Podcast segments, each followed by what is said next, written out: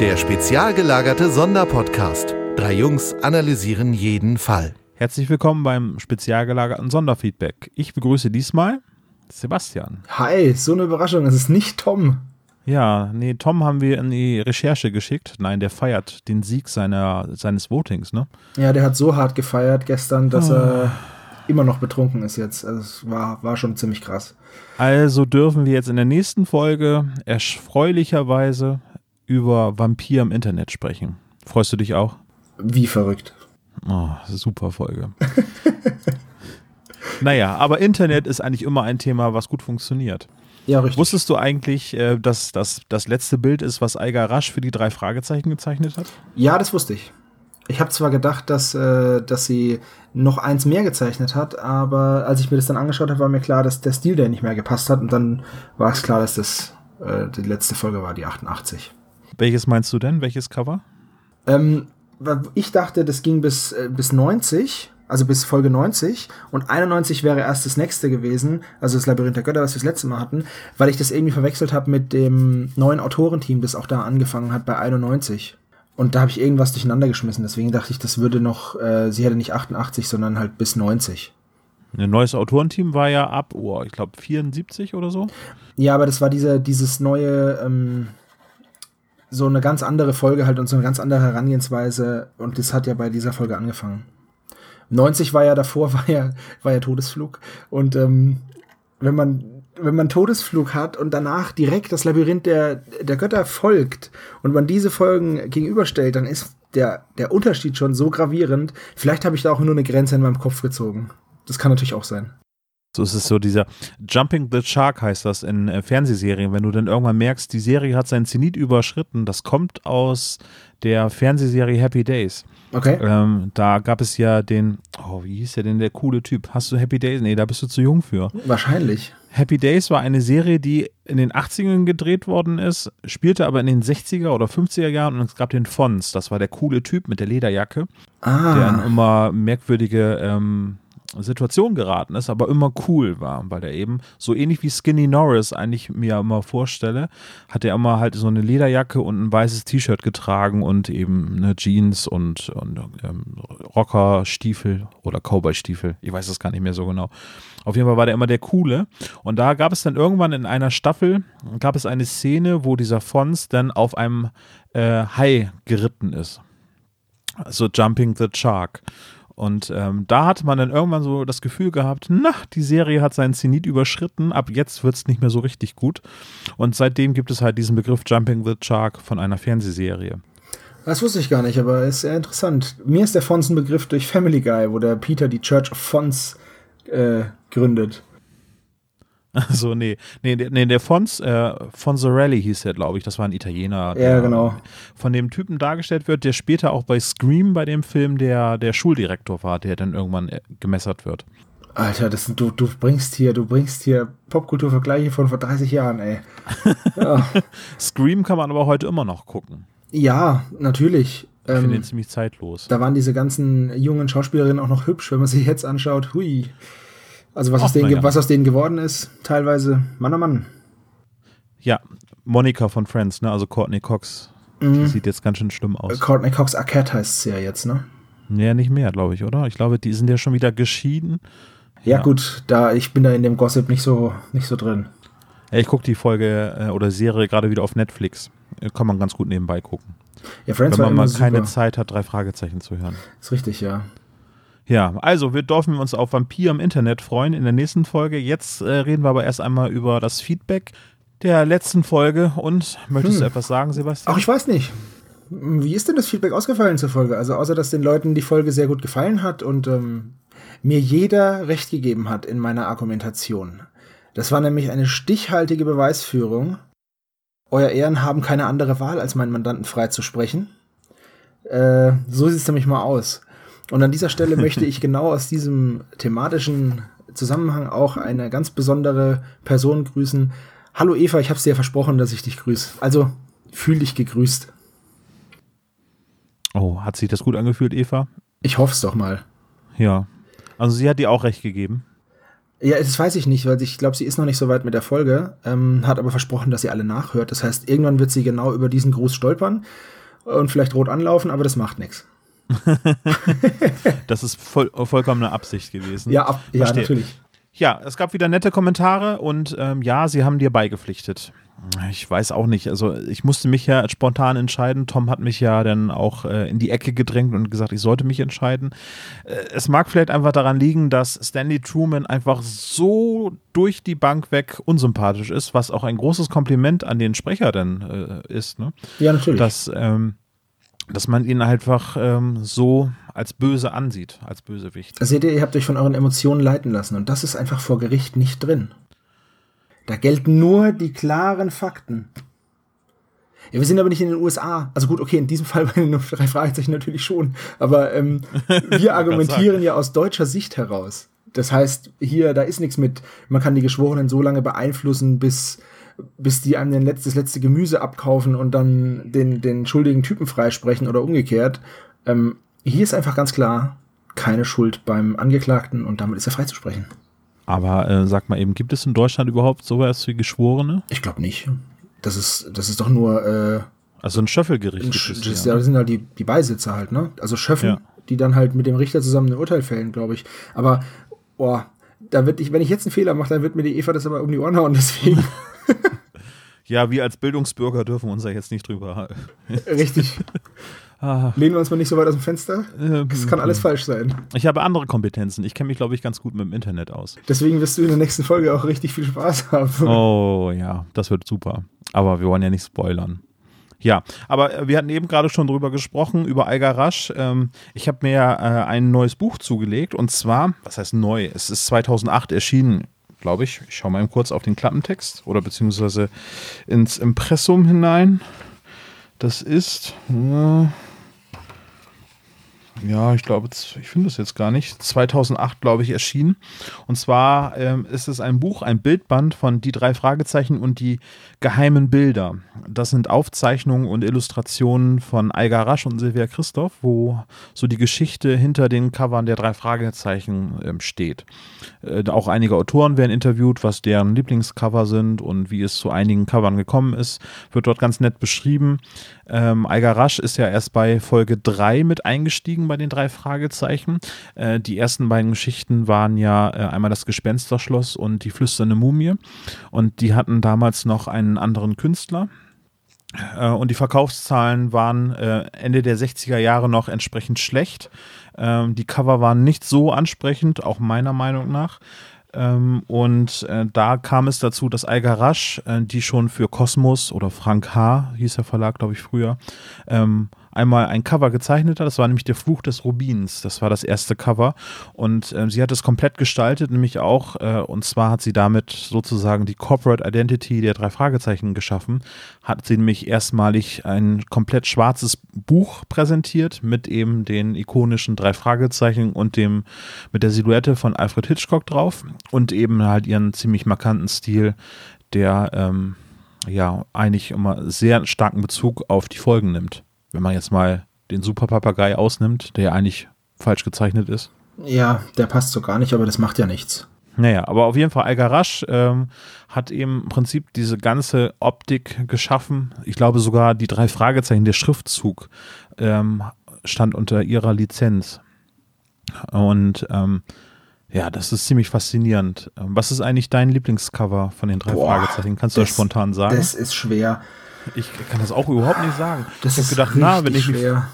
Ja, ich habe gesagt, ich bereite mich mal vor und sage, oh ja, hier, mein Lieblingscover ist ganz eindeutig. Äh, ja, welches ist denn das? Also ich habe ein paar Favoriten, zum Beispiel der magische Kreis oder ich fand auch den tanzenden Teufel richtig gut. Da fand ich zum Beispiel den, den, den seltsamen Wecker fand ich toll. Der, ich finde, das ist zwar eine der am schwierigsten zu hörenden Folgen durch dieses Geschreie, aber ich fand halt das Cover cool. Das ist keine Einschlafenfolge, gebe ich dir völlig recht. Ja. Das Cover ist auch wirklich toll. Ähm, das gab es ja als Uhr zu kaufen, die besitze ich auch. Und ich habe meinem Bruder zu seinem Geburtstag einmal den seltsamen Wecker als wirklich funktionierenden Wecker geschenkt. Schrei- Schreit der auch so? Der schreit auch so. Das ist halt so ein ähm, äh, Soundchip, der da drauf ist. Und die Klangqualität ist nicht so gut. Und man kann ihn auch nicht so laut drehen. Ähm, aber er schreit grundsätzlich. Ja, ja, ich glaube, auch wenn du den laut drehen könntest, dann hätten aber alle Albträume und der Nachbar würde sich sofort beschweren. Aber ähm, darf ich dich darauf ansprechen? Du könntest sowas bauen, oder? Ja, theoretisch ähm, bauen, also ja, aber die, also nicht mit diesem Chip, also dafür, das, dafür reichen meine Elektrotechnikkenntnisse halt mal gar nicht aus. Ich kriege ja nicht meine L E D angeschlossen, aber mechanisch und so, ja.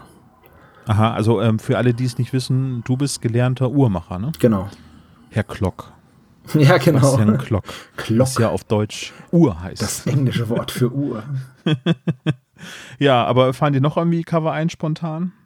Spontan. Ähm, der Teufelsgeiger, den fand ich auch immer ziemlich cool. Er hat mich aber irgendwie so, ich, ich weiß aber auch nicht warum. Das sind so Sachen... Du hast mich da jetzt auch echt im, aus dem Kalten raus erwischt, so. Ähm, ja, so funktioniert das hier bei den Podcasts irgendwie. Also ne, bei Quizrunden das machen wir es ja genauso. Also da gibt es keine Vorbereitungszeit. Wie hieß der Gift per E-Mail mit dem Totenkopf aus dem Bildschirm? Den fand ich auch ziemlich cool. Das ist aber dann ja schon ein Werk von Silvia Christoph, die also, ja ab Folge acht und, nee, neunundachtzig übernommen hat. Ich glaube, einer der ersten Cover, was sie gemacht hat, ist Todesflug. Super. Todesfluch, ein Top-Hörspiel. Ähm, Comic, Comic-Diebe fand ich auch immer ganz cool, das Cover. Das stimmt. Äh, da bei Comic-Diebe hat sie, äh, gibt es in dem Buch natürlich auch äh, passend dazu äh, einige Entwurfsphasen, die sie dann präsentiert hat, wie die Comic-Diebe dann ausgesehen haben. Äh, die Entwürfe oder Skizzen, die sie da gezeichnet hat, sind urkomisch. Also äh, die, die reine Form später, die sie dann gemacht hat. Ich glaube, sie hat irgendwann angefangen, dann auch äh, digital die Bilder zu erstellen. Das heißt, äh, sie hat früher wohl mit Filzstiften, das wohl revolutionär war, zu an Ende der sechziger Jahren oder Anfang der siebziger mit Filzstiften zu zeichnen, hat sie dann irgendwann in den neunzigern angefangen, also Aiga Rasch, von ihr rede ich jetzt, ja, ja. Äh, die Sachen am Computer zu erstellen. Ja, das war die halt, Klatten hat sie dann erstmal vorab dann gemacht. Das war dann halt auch immer so diese, dieses, dieses Ausschraffieren von den Schatten oder diese Die, das war halt das, was dann so richtig cool war. Bei den Klamotten zum Beispiel hat man das immer gesehen. Ähm, die hatte so, die hatte so coole Linien noch mit in den Bildern drin. Ich, ich bin jetzt halt einfach kunstmäßig da nicht so bewandert, als dass ich da jetzt sagen könnte, wie die so eine Technik heißt. Ich kann es dir auch nicht sagen, aber auf jeden Fall wenden wie ich. Ähm es hat so ein bisschen was von so ein bisschen was von Vektor. Äh, Zeichnungen, wie, wie wir sie bei äh, Magabotato nee. haben in der äh, in der Naja, es sind so, so Farbcollagen, würde ich fast ja, sagen. Ja, das also ist, die Linien sind klar voneinander abgetrennt, äh, also das ist dann eben, ähm, eben so zurechtgeschnitten. So lasse ich mich ja auch so ein bisschen inspirieren. Ich baue ja auch die ähm, Bilder, ich äh, sage bewusst bauen, ich zeichne das ja nicht, ähm, aber wenn ich äh, für den Spezialgala und Sonderpodcast ein Cover mache, das mache ich ja alles am Computer, äh, das werden halt äh, normale Bilder, die werden dann eben mit den Effekten äh, so gezeichnet, dass es einigermaßen angelehnt ist an, an das äh, Schaffenswerk von Aiga Rasch und äh, auch von Silvia Christoph. Aber es unterscheidet sich natürlich doch total, weil ich auch gar nicht weiß, wie die das machen. Ähm, aber ich versuche ungefähr irgendwie so die, die Stimmung aufzunehmen und äh, weil wir ja die Bilder nicht verwenden wollen, aus ja. lizenzrechtlichen Gründen. Die, die, ich kann dir aber sagen, welche Bilder ich am wenigsten gemocht habe und das waren alle die von den Sportfolgen, weil da waren immer noch Fußbälle drauf oder Schuhe oder das oder, oder Basketballspieler, die fand ich immer am langweiligsten, muss ich ganz ehrlich sagen. Das war immer das, die kann ich auch ganz schwer nur auseinanderhalten. Dopingmixer, gekaufte Spieler, ähm, was war's noch, äh, die, die Fußballmafia oder irgendwie sowas, äh, warte mal, wie hieß denn das, dass ich nichts Falsches jetzt sag? Die Fußballgangster, nicht Mafia. Da sind halt immer nur Beine und Fußbälle drauf und das war halt irgendwie langweilig. Ich glaube sogar, aber für Fußballgangster gab es sogar mal eine Auszeichnung. Echt? Aber das hat doch, das hat doch gar nichts irgendwie. Ja, warte, ich schaue mal eben ganz kurz nach, äh, bevor wir uns da drinnen verlieren. Ja, äh, wäre jetzt zu viel darauf einzugehen. Naja, auf jeden Fall Aiga Rasch äh, bis neunzehnhundertneunundneunzig ähm, der kreative Kopf hinter den grafischen Illustrationen der drei Fragezeichen, sehr prägend. Ähm, von den neueren äh, Covern Silvia Christoph äh, macht sie ja seit der Also macht sie fast länger als Aiga Rasch mittlerweile Cover für die drei Fragezeichen, wenn ich mal kurz nachrechne. Ja, kommt ganz gut hin. Ähm, da ist übrigens der Geister Canyon mein Lieblingscover. Das ist die hundertvierundzwanzig. Das ist auch ein ziemlich cooles Bild, ja. Das ist ziemlich toll. Ähm, da sind, merkt man schon, dass da neuere Techniken drin sind. Ähm, Aber nichtsdestotrotz ist die Stimmung halt total gut aufgefangen äh, mit, mit äh, diesem Wu- äh, Lichtkegel, der in dieses Canyon hineinfällt, und äh, der, die Silhouette mit dem ähm, Violinenkoffer, das, das passt richtig, richtig gut. Finde ich immer noch sehr, sehr schön. Auch ein schönes Cover von Aiga Rasch fand ich auch. Äh, es hat zwar nicht gewonnen, aber im Bann des Voodoo hat ein total cooles Cover. Hattest du das nicht äh, irgendwie das vorgeschlagen? Das hatte ich vorgeschlagen, ja, genau. Ähm... Vielleicht kommt das ja irgendwann nochmal dran. Bestimmt. Wir müssen sie ja alle durchmachen. Ja, wäre wünschenswert, ne, dass wir so lange durchhalten. Aber wir müssen jetzt noch keine Durchhalteparolen irgendwie präsentieren. Übrigens im Bann des Voodoo, wo du das gerade sagst, in dem ursprünglichen ähm, äh, Entwurf äh, von Aiga Rasch wurde bei Im Bann des Voodoo äh, der Autor des ähm, äh, des Romans äh, genommen. André Minninger sollte da nämlich eigentlich der Mann im Hintergrund sein. Das sieht man in ah, dem okay. Buch sehr schön.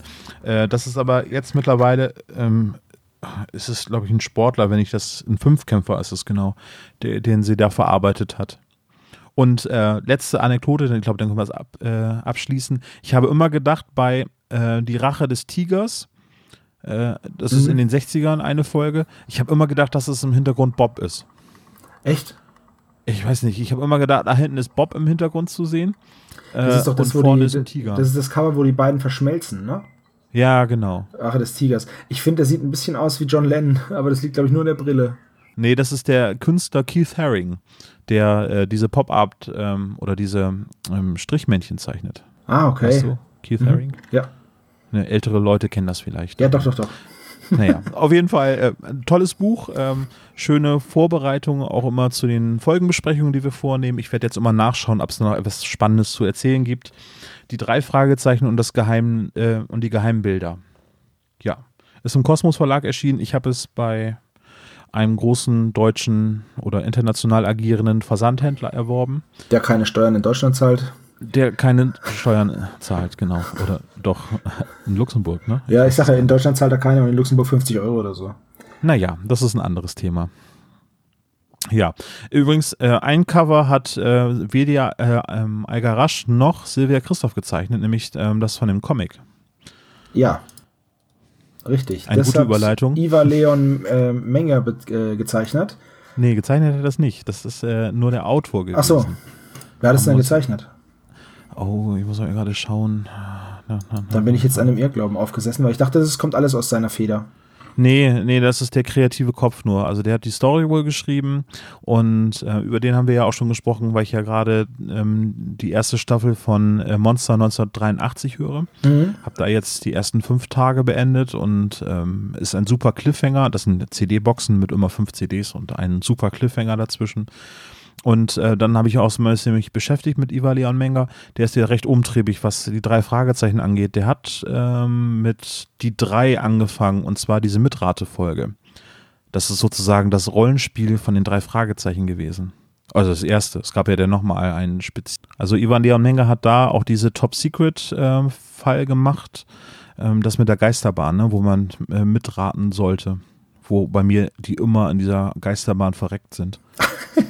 Hast du sie immer sterben lassen in der, in der Geisterbahn? Ja, ich weiß nicht. Ich hatte irgendwie immer einen Dreher drin und ähm, ich normalerweise spiele ich, das ist ja eine Anlehnung im Prinzip an äh, Solo-Abenteuer, die man, oder Abenteuerspielbüchern, die man früher gespielt hat, von äh, Steve Jackson und Ian Livingstone oder auch von Das Schwarze Auge, die Solo-Abenteuer. Oh, Steve Wenn Jackson, du das möchtest.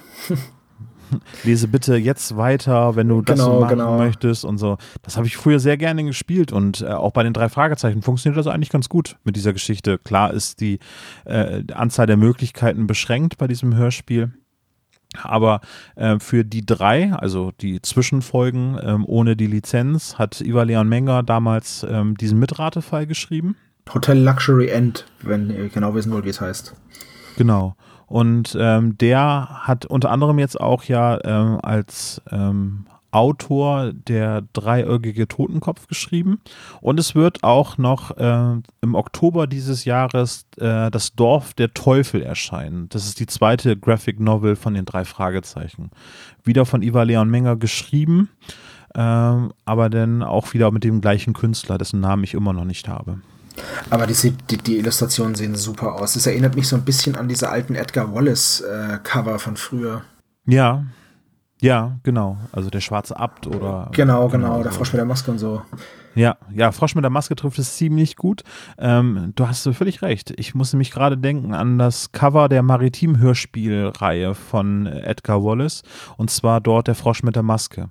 Das war dann auch immer so, dass immer ein Kopf über einem Szenario schwebte. Genau, genau. Und auch ich, die Farben waren halt auch immer so rot oder ein bisschen grün noch mit drin und so. Ja.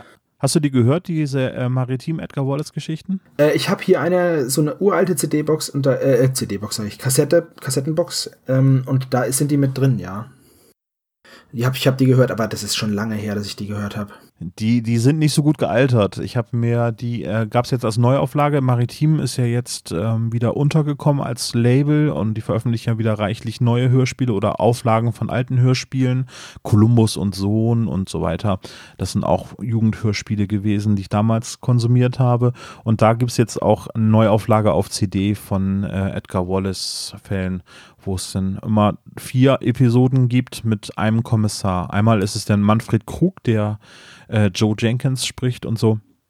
Naja, auf jeden Fall äh, an die Cover, äh, die waren halt so, ich weiß auch nicht, achtziger Jahre Filmcover-mäßig waren die so gestaltet. Ja, ja, und so ein bisschen auf Grusel getrimmt und ein bisschen schlampig gezeichnet, würde ich es jetzt, würde ich es jetzt beschreiben, weil mir halt einfach das korrekte Wort für den Stil fehlt, aber so ein bisschen schlampig halt einfach. Ja. Naja, aber auf jeden Fall, ähm, hast du das äh, Comic gelesen, also der dreiäugige Totenkopf? Nee, leider noch nicht. Ähm, ich werde sie aber beim, beim Comic-Händler meines Vertrauens, werde ich sie mir holen. Nicht beim ja. fiesen A, sondern beim Comic-Händler, wie sich das gehört. Im äh, Local Bookstore. Richtig. Ja, die muss man immer unterstützen. Es gibt auch keinen Grund irgendwie zu sagen, ich kaufe das nicht in einem Buchladen, ne? Weil es ja Buchpreisbindung. Genau, eben, das ist ja genau das. Ähm, ich muss halt dafür, also es ist halt so, der Buchladen, man kann es ja mal sagen, heißt Hermkes Romanboutique, ist in Würzburg und ähm, ist genau gegenüber von meinem Bruder. Da wohnt er in der Nähe. Und äh, deswegen ist es für mich Ehrensache. Wir haben da schon immer unsere Rollenspielbücher gekauft, unsere ganzen anderen Bücher, unsere Comics. Und deswegen, wenn ich was finde im Internet, ich recherchiere zwar im Internet darüber, aber kaufen, das mache ich immer da. Ja. Der Laden, der steht, der steht schon seit dreißig Jahren locker, noch länger. In, schon in zweiter Generation. Und das ist so eine richtig kleine Klitsche mit, da kann man Stunden drin verbringen. Das ist der Hammer. Einfach ein schöner ja, alter in, in, in Bücher- und Comicladen. Verliert man sich gerne. Ja. Und es ist auch schade, dass ähm, lokale Geschäfte, auch für Rollenspiel, also es sind ja ähm, Sachen, die leider immer mehr von der Bildschwäche verschwinden, da kann man halt irgendwie so drin stöbern und so. Das ist irgendwie schon was anderes, als äh, Online-Rezension zu lesen.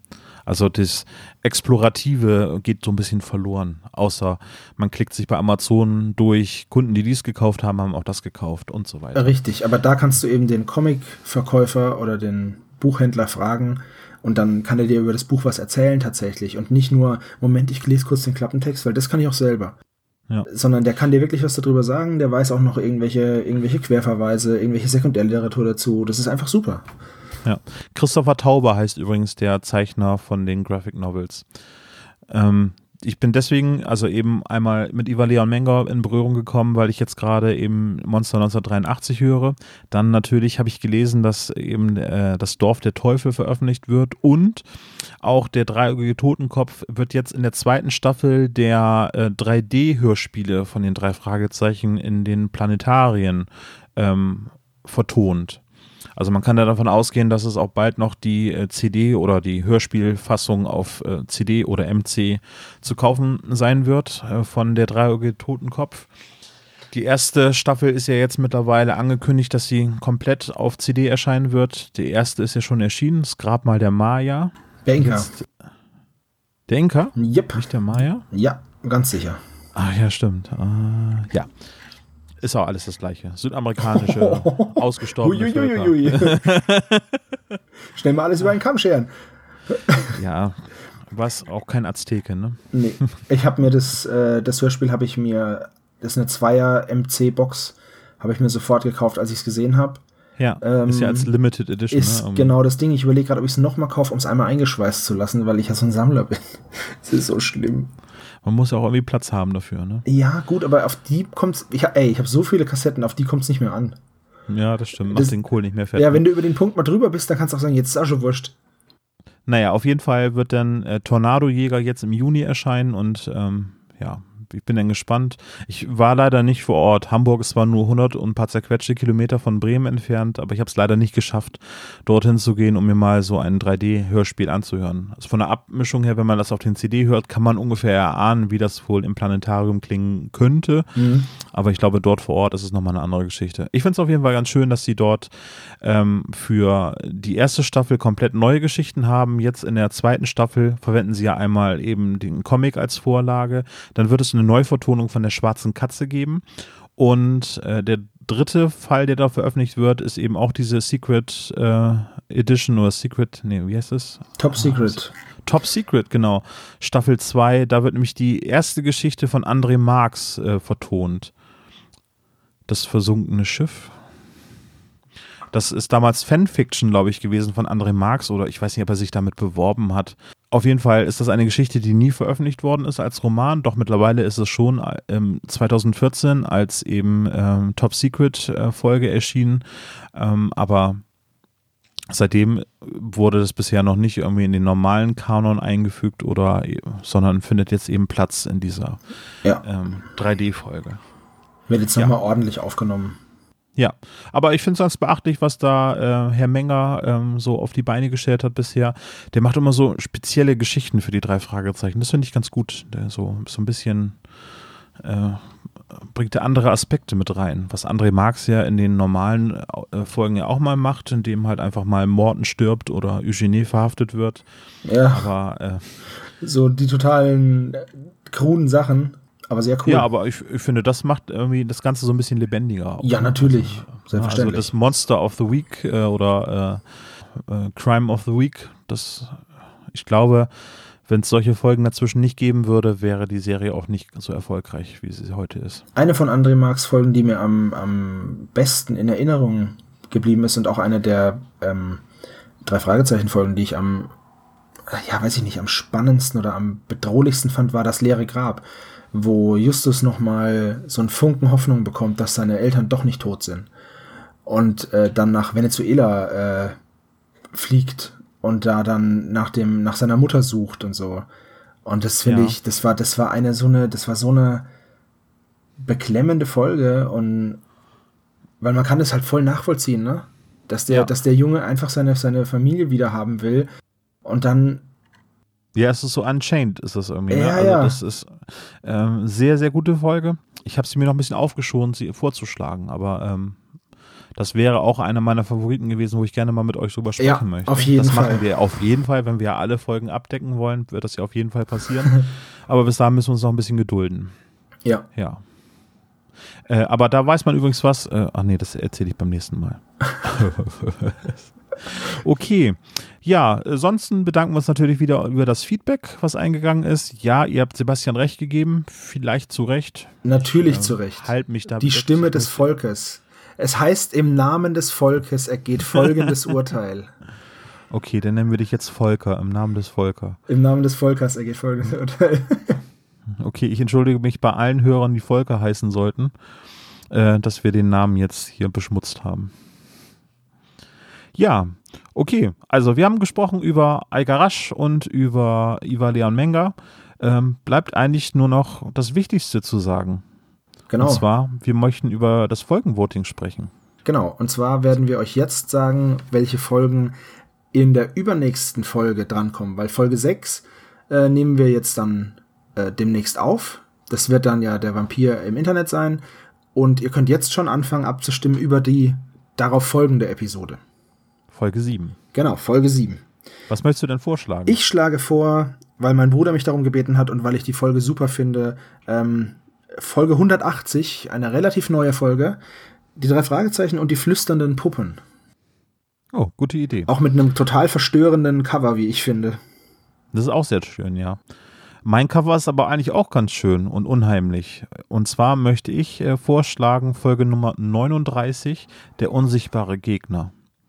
Oh ja. Bis, ähm, ne, es geht um äh, Peters Opa. Genau. Und um Erfindungen. Bei mir geht es um eine Entführung. Ja, um eine Entführung und, ähm, und dann um Puppen. Okay, wollen wir nicht zu viel verraten.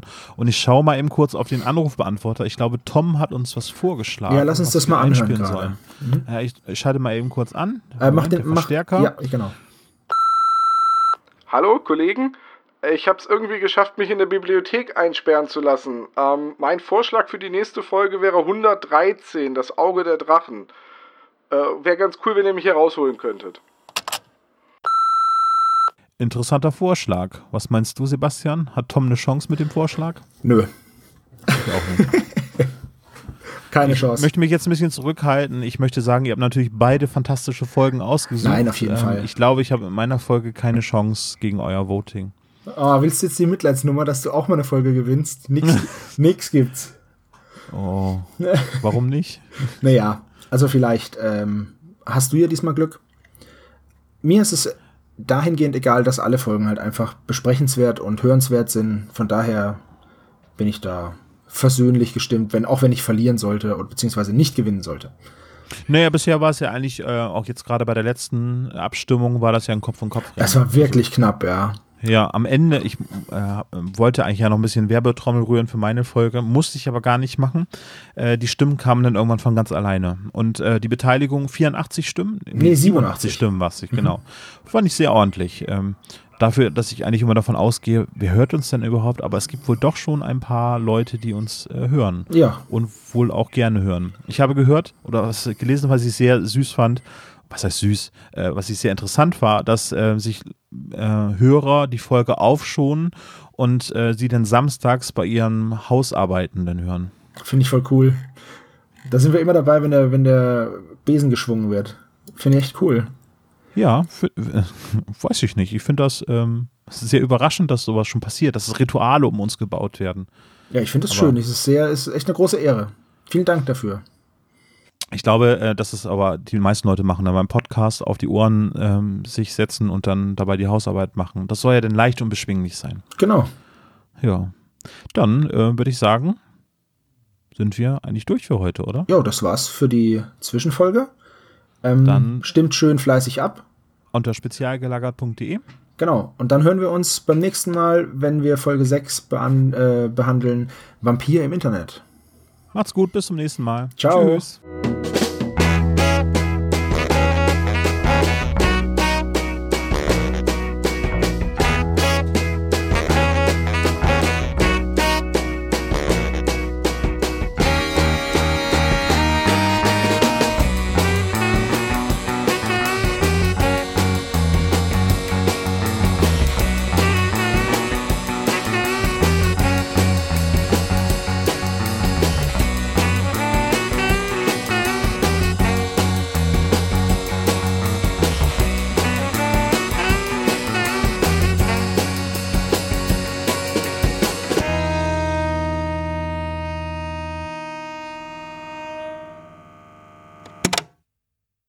Dieser Podcast ist ein reines Hobbyprojekt von drei Fans und steht in keiner Verbindung zu Europa oder Kosmos.